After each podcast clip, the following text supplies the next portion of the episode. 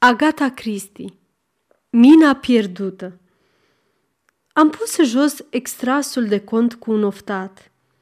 E curios, am remarcat, însă descoperirea mea de cont nu pare să se micșoreze deloc.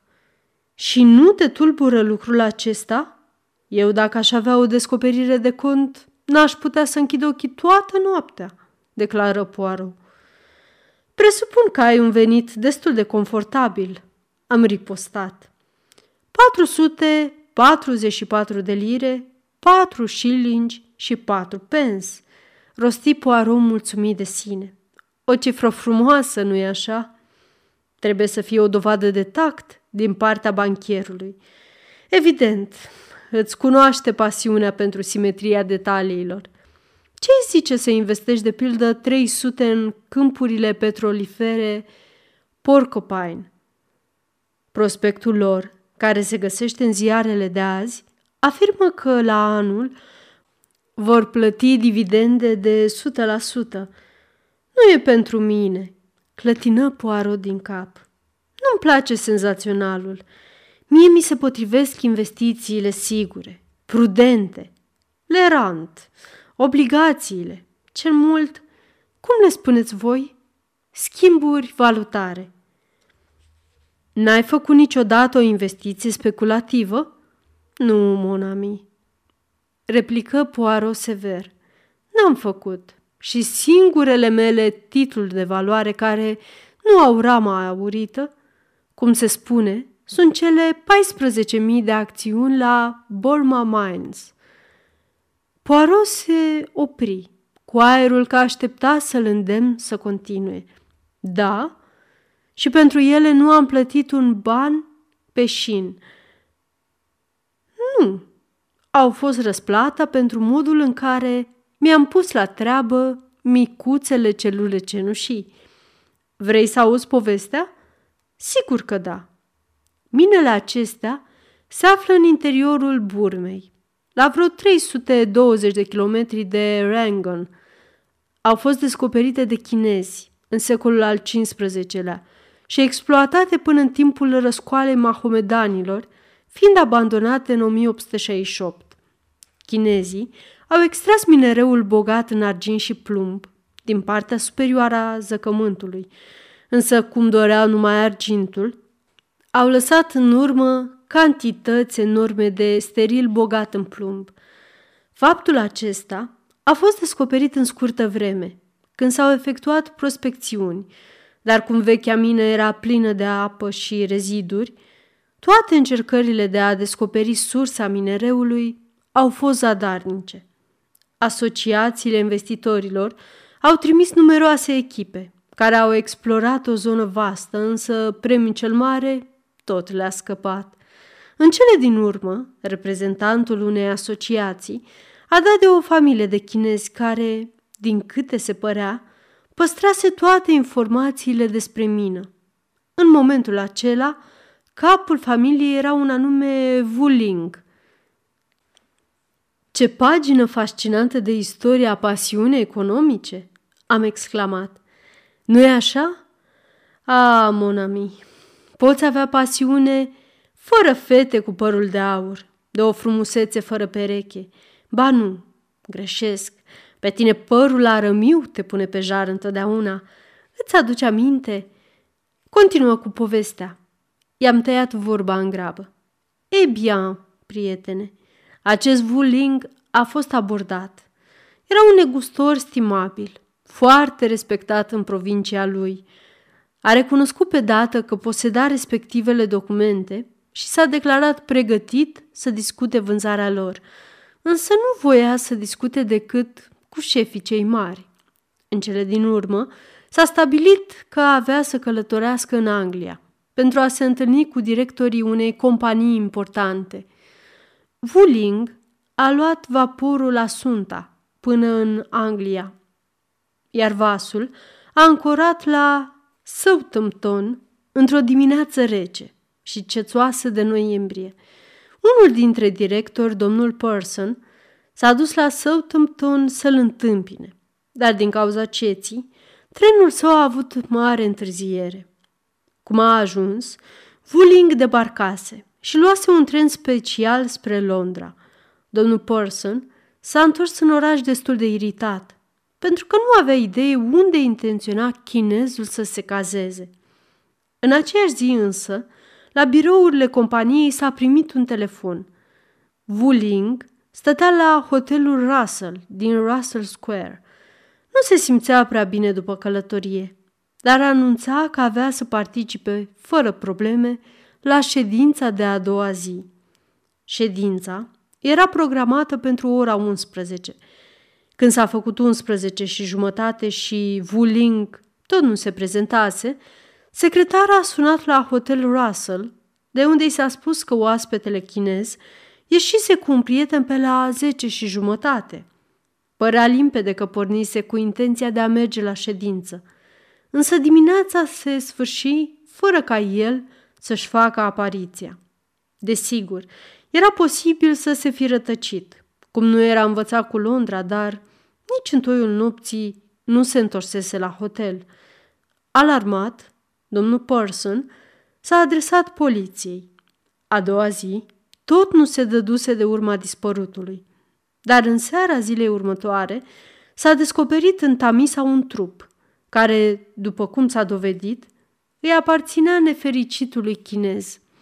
Nici asupra cadavrului, nici în bagajele de la hotel nu s-au găsit documente privitoare la mină.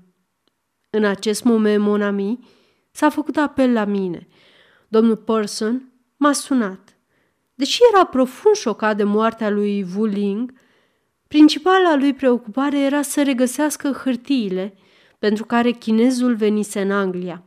Pe de altă parte, Principala preocupare a poliției era să-l descopere pe ucigaș, recuperarea actelor prezentând o importanță secundară. Ceea ce dorea el era să coopereze cu poliția, acționând însă în interesul companiei. Am acceptat fără să stau prea mult pe gânduri. Era evident că mi se deschidau două direcții de cercetare. Trebuia să-i verific, în primul rând, pe angajații companiei, care știau de venirea chinezului, și în al doilea rând, pe pasagerii vaporului, care ar putea obține informații despre misiunea lui. Am încercat cu aceștia din urmă, întrucât era mai ușor. Aceeași părere o avea și inspectorul Miller, însărcinat cu ancheta, un om cu totul diferit de prietenul nostru Jab. Înfumurat, prost crescut, și de-a dreptul nesuferit. Împreună i-am interogat pe ofițerii de pe vas. N-au avut prea multe de spus. Wuling stătuse retras pe tot parcursul călătoriei. Nu închegase relații decât cu doi pasageri, un european infirm pe nume Deyer, care părea să aibă o reputație destul de dubioasă, și Charles Lester, un tânăr funcționar de bancă, aflat în drum spre casă de la Hong Kong. Am avut norocul să obțin fotografiile ambilor. Pe urmă, nu ne îndoiam că, dacă unul dintre cei doi este implicat, omul nostru trebuia să fie Deyer. Se știa că lucrase cu o bandă de scroci chinezi și, pe ansamblu, era suspectul cel mai probabil. Următorul pas a fost să vizităm hotelul Russell – la vederea pozei lui Wuling, l-au recunoscut imediat. După aceea, le-am arătat fotografia lui Deyer, dar spre dezamăgirea noastră, portarul ne-a declarat cu toată convingerea că nu acesta era bărbatul care venise în dimineața fatală. Cam în silă am scos fotografia lui Lester și, spre surprinderea mea, omul a identificat fără întârziere – da, domnule, mi-a zis. Acesta e domnul care a venit la zece și jumătate și a întrebat de domnul Wuling, după care a ieșit împreună cu dânsul. Ancheta făcea progrese. Următoarea mișcare a fost să-l interogăm pe domnul Charles Lester. Ne-a primit cu toată deschiderea. Și-a exprimat dezolarea la auzul veștii că bietul chinez își pierduse viața și ni s-a pus la dispoziție. Povestea lui era următoarea. Conform înțelegerii cu Wuling, se dusese să-l ia de la hotel la zece și jumătate. Dar Vuling nu a coborât. În locul lui a venit servitorul, explicând că stăpânul său trebuie să plece și oferindu-se să-l conducă pe Lester la locul unde se afla chinezul. Fără să bănuiască nimic, Lester a încuvințat, iar servitorul a chemat un taxi și au pornit în direcția docurilor. Devenit dintr-o dată neîncrezător, Lester a oprit taxiul și s-a dat jos, neținând cont de protestele însoțitorului său. Ne-a asigurat că asta era tot ce știa. Prefăcându-ne satisfăcuți, i-am mulțumit și am plecat. În scurt timp, a reieșit că povestea lui era inexactă. În primul rând, Wuling nu avusese niciun servitor, nici pe vas, nici la hotel. În al doilea rând, l-am găsit pe șoferul taxiului cu pricina. Lester nu coboruse din mașină pe drum, departe de asta, ci el și domnul chinez merseseră până la un imobil mizer din Limehouse, chiar în inima cartierului chinezesc. Locul respectiv era cunoscut ca o tavernă de cea mai joasă speță, în care se fuma opiu. Cei doi domni intraseră, iar după vreo oră, domnul englez, pe care șoferul l-a recunoscut din fotografie, a ieșit singur. Părea foarte pale și bolnav și a cerut taximetristului să-l ducă la cea mai apropiată stație de metrou. Aceasta este o înregistrare Cărțiaudio.eu. Pentru mai multe informații sau dacă dorești să te oferi voluntar, vizitează www.cărțiaudio.eu. Toate înregistrările Cărțiaudio.eu sunt din domeniu public. Investigațiile făcute pe seama lui Charles Lester au scos la iveală faptul că, deși avea un caracter ireproșabil, se îndatorase enorm și nutrea o pasiune secretă pentru jocurile de noroc. Evident, nu l-am pierdut din vedere nici pe Deyer. Părea că există o mică posibilitate ca acesta să fi jucat rolul celui de-al doilea bărbat. Însă ideea s-a dovedit complet neîntemeiată. Alibiul său pentru ziua în chestiune era de nezdruncinat. Desigur, proprietarul tavernei de opiu a negat totul cu o încăpățânare specific orientală. Nu-l văzuse niciodată pe Charles Lester. În dimineața aceea nu veniseră de fel doi domni. În orice caz, poliția greșea. Acolo nici gând să se fumeze opiu. Negările lui, oricât ar fi fost de bine intenționate, nu l-au ajutat prea mult pe Charles Lester. A fost arestat pentru uciderea lui Wuling. Efectele personale i-au fost percheziționate, însă nu s-a găsit nici o hârtie referitoare la mină. Proprietarul tavernei de opiu a fost reținut și el, însă raidul poliției în local nu s-a soldat cu niciun rezultat. Zelul agenților nu a fost răsplătit nici măcar cu o bucățică de opiu. În acest timp, prietenul meu, domnul Person, era în culmea agitației. Străbătea camera încolo și încoace, lamentându-se din toți rărunchii. Dar trebuie să aveți niște idei, domnule Poarvo. Nu contenea el să mă implore. Precis aveți niște idei. Sigur că am, am replicat precaut. Ăsta e și necazul, că am prea multe. Și fiecare duce în altă direcție. De pildă, mai scodit el, de pildă șoferul de taxi. Nu avem decât mărturia lui – cum că i-ar fi transportat pe cei doi la tavernă.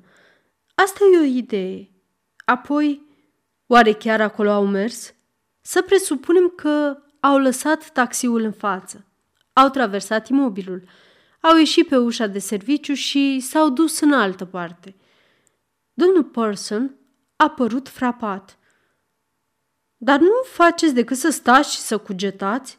Nu putem să întreprindem ceva?" Avea o fire nerăbdătoare, înțelegi? Monsieur, i-am zis demn, Hercul Poirot nu e omul care să umble pe străzile urât mirositoare din Limehouse, ca un cățel vagabond. Stați liniștit. Agenții mei lucrează. A doua zi am primit vești de la el.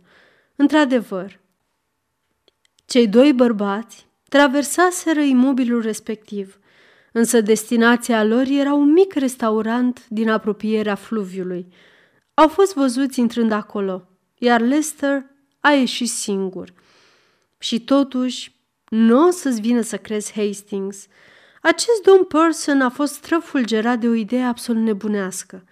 Nu se lăsa până când nu ne duceam noi înșine la restaurant, ca să investigăm. M-am răstit la el. L-am implorat, dar n-a vrut să mă asculte. Propunea să ne deghizăm. Ba chiar a sugerat ca eu, eu, și mă cutremur și acum, să-mi rad mustața. Da, eu că sa. Am subliniat că e o idee ridicolă și absurdă. Nu distrugi un lucru splendid pentru că așa îți vine. În plus, un domn belgian cu mustață nu poate dori să cunoască viața și să fumeze opiu la fel de bine ca unul fără mustață? E bine, la asta a cedat, însă tot a stăruit cu planul lui. S-a prezentat în acea seară, Mondio. Ce personaj! Purta un surtuc, după cum l-a numit, avea bărbia murdară și țepoasă, iar eșarfa de la gât îți muta nasul din loc. Și închipuieți că se distra pe cinste. Englezii sunt nebuni de legat. A adus unele schimbări și înfățișării mele. I-am îngăduit. Doar nu te pui cu un dement. Am purces la drum. La urma urmelor, cum l-aș fi putut lăsa să se ducă singur, ca un copil deghizat pentru un joc de pantomimă? Bineînțeles, nu puteai să-l lași, am confirmat eu. Ei, și am ajuns. Domnul Parson a luat cuvântul într-o engleză dintre cele mai bizare. Se prezenta ca om al mării.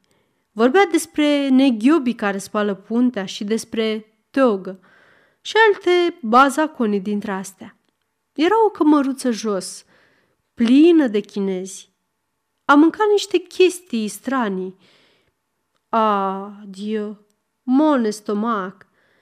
Poirot își puse mâna pe acea parte a anatomiei sale înainte să continue. După aceea, a venit la noi proprietarul, un chinez cu un zâmbet rău prevestitor. Mâncalea de aici nu place la domnii? A zis. Sunteți aici pentru ce place la voi? O pipă, da? Domnul Porson mi-a dat un ghiont zdravăn pe sub masă. Avea și cizme de marinar și a zis, nu am nimic împotrivă, John. Oferă-ne ce ai. Chinezul a zâmbit și ne-a condus pe ușă într-o pivniță, apoi pe o trapă. Am coborât niște scări și după aceea am urcat iarăși, până într-o încăpere cu divane și perne extrem de confortabile. Ne-am așezat, iar un băiat ne-a scos încălțările. A fost cel mai plăcut moment al serii. Apoi ne-au adus pipele speciale și au pregătit biluțele de opiu, iar noi ne-am prefăcut că fumăm, că adormim și visăm. Când am rămas singuri, Domnul Porson m-a chemat în șoaptă și imediat a început să se târască pe podea. Am intrat în altă cameră, cu o mulțime de oameni adormiți. Și tot așa până când am auzit doi bărbați vorbind. Ne-am ascuns spatele unei draperii și am tras cu urechea. Vorbeau despre Wuling. Și hârtiile? A întrebat unul dintre ei. Domnul Lester l-a luat a răspuns celălalt, care era chinez. El a zis, le pune la loc sigur, unde polițaii nu caută. A, dar l-au arestat, a spus primul. L-au eliberat. Polițaii nu sigur el făcut. Discuția a continuat în aceeași linie, până când cei doi au părut să se îndrepte în direcția noastră, astfel că ne-am furișat rapid până la divanele noastre. Ar trebui să o întindem de aici. Mi s-a adresat Person după câteva minute. Locul ăsta nu e sănătos. Aveți dreptate, monsieur. Am fost de acord.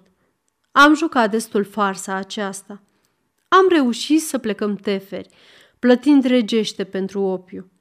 Când am ajuns la o distanță sigură de Limehouse, Person a inspirat adânc. Mă bucur că am scăpat, dar n-am ales cu ceva. Într-adevăr, am confirmat și presupun că nu vom avea mari dificultăți în a găsi ceea ce căutăm după mascarada din această seară. Și, într-adevăr, n-am întâmpinat nicio dificultate. Încheie Poirot brusc. Acest final neașteptat mi se părea atât de uimitor încât am rămas cu gura căscată. Dar unde erau documentele? În buzunarul lui. Tu, mă. Al cui? Al domnului Porson, parbleu.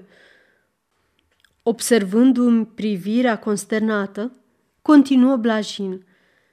Încă n-ai priceput? Domnul Porson, asemenea lui Charles Lester, avea datorii enorme. Domnul Porson, asemenea lui Charles Lester, căzuse în patima jocurilor de noroc. A ursit planul de a fura documentele chinezului. L-a întâlnit în Southampton, l-a însoțit până la Londra și l-a dus direct la Limehouse. Era ceață în ziua aceea. Chinezul nu-și putea da seama unde mergeau. Îmi imaginez că domnul Person fuma opiu destul de frecvent acolo și, prin urmare, avea niște prieteni cu o reputație îndoielnică. Nu cred că intenționa să-l ucidă. Ideea lui era ca unul dintre chinezi să ia locul lui Wuling și să ia banii pentru vânzarea actelor. Foarte bine, numai că pentru mintea unui oriental era infinit mai simplu să-l omoare pe Wuling și să ia zvârle trupul în fluviu. Iar complicii chineze a lui Person și-au aplicat propriile metode, fără să-l consulte. Închipuieți așadar ceea ce ar putea numi spaima bleu a domnului Person. Cineva l-ar fi putut vedea în tren cu Wuling. Crima este un lucru foarte diferit de simpla răpire. Salvarea trebuia să vină de la chinezul care joacă rolul lui Wuling la hotelul din Russell Square, numai să nu fie descoperit cadavrul prea devreme. Probabil că Wuling îi spusese de înțelegerea pe care o avea cu Charles Lester, ca ultimul să vină să-l ia de la hotel. Person a găsit astfel o modalitate excelentă ca să abată suspiciunile de la persoana lui. Charles Lester avea să fie ultimul om văzut în compania lui Wuling.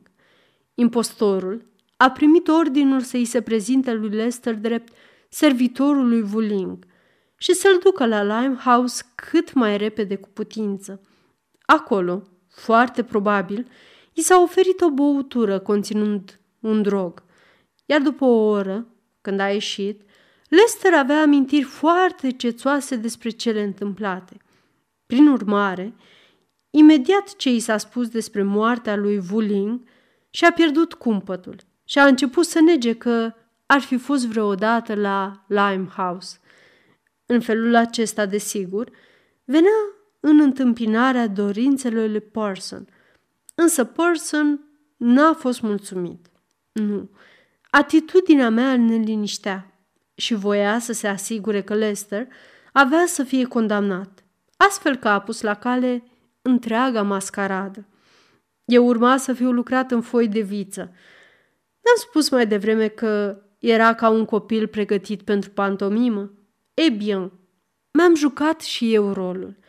El s-a dus acasă bucuros, însă a doua zi de dimineață s-a trezit cu inspectorul Miller la ușă.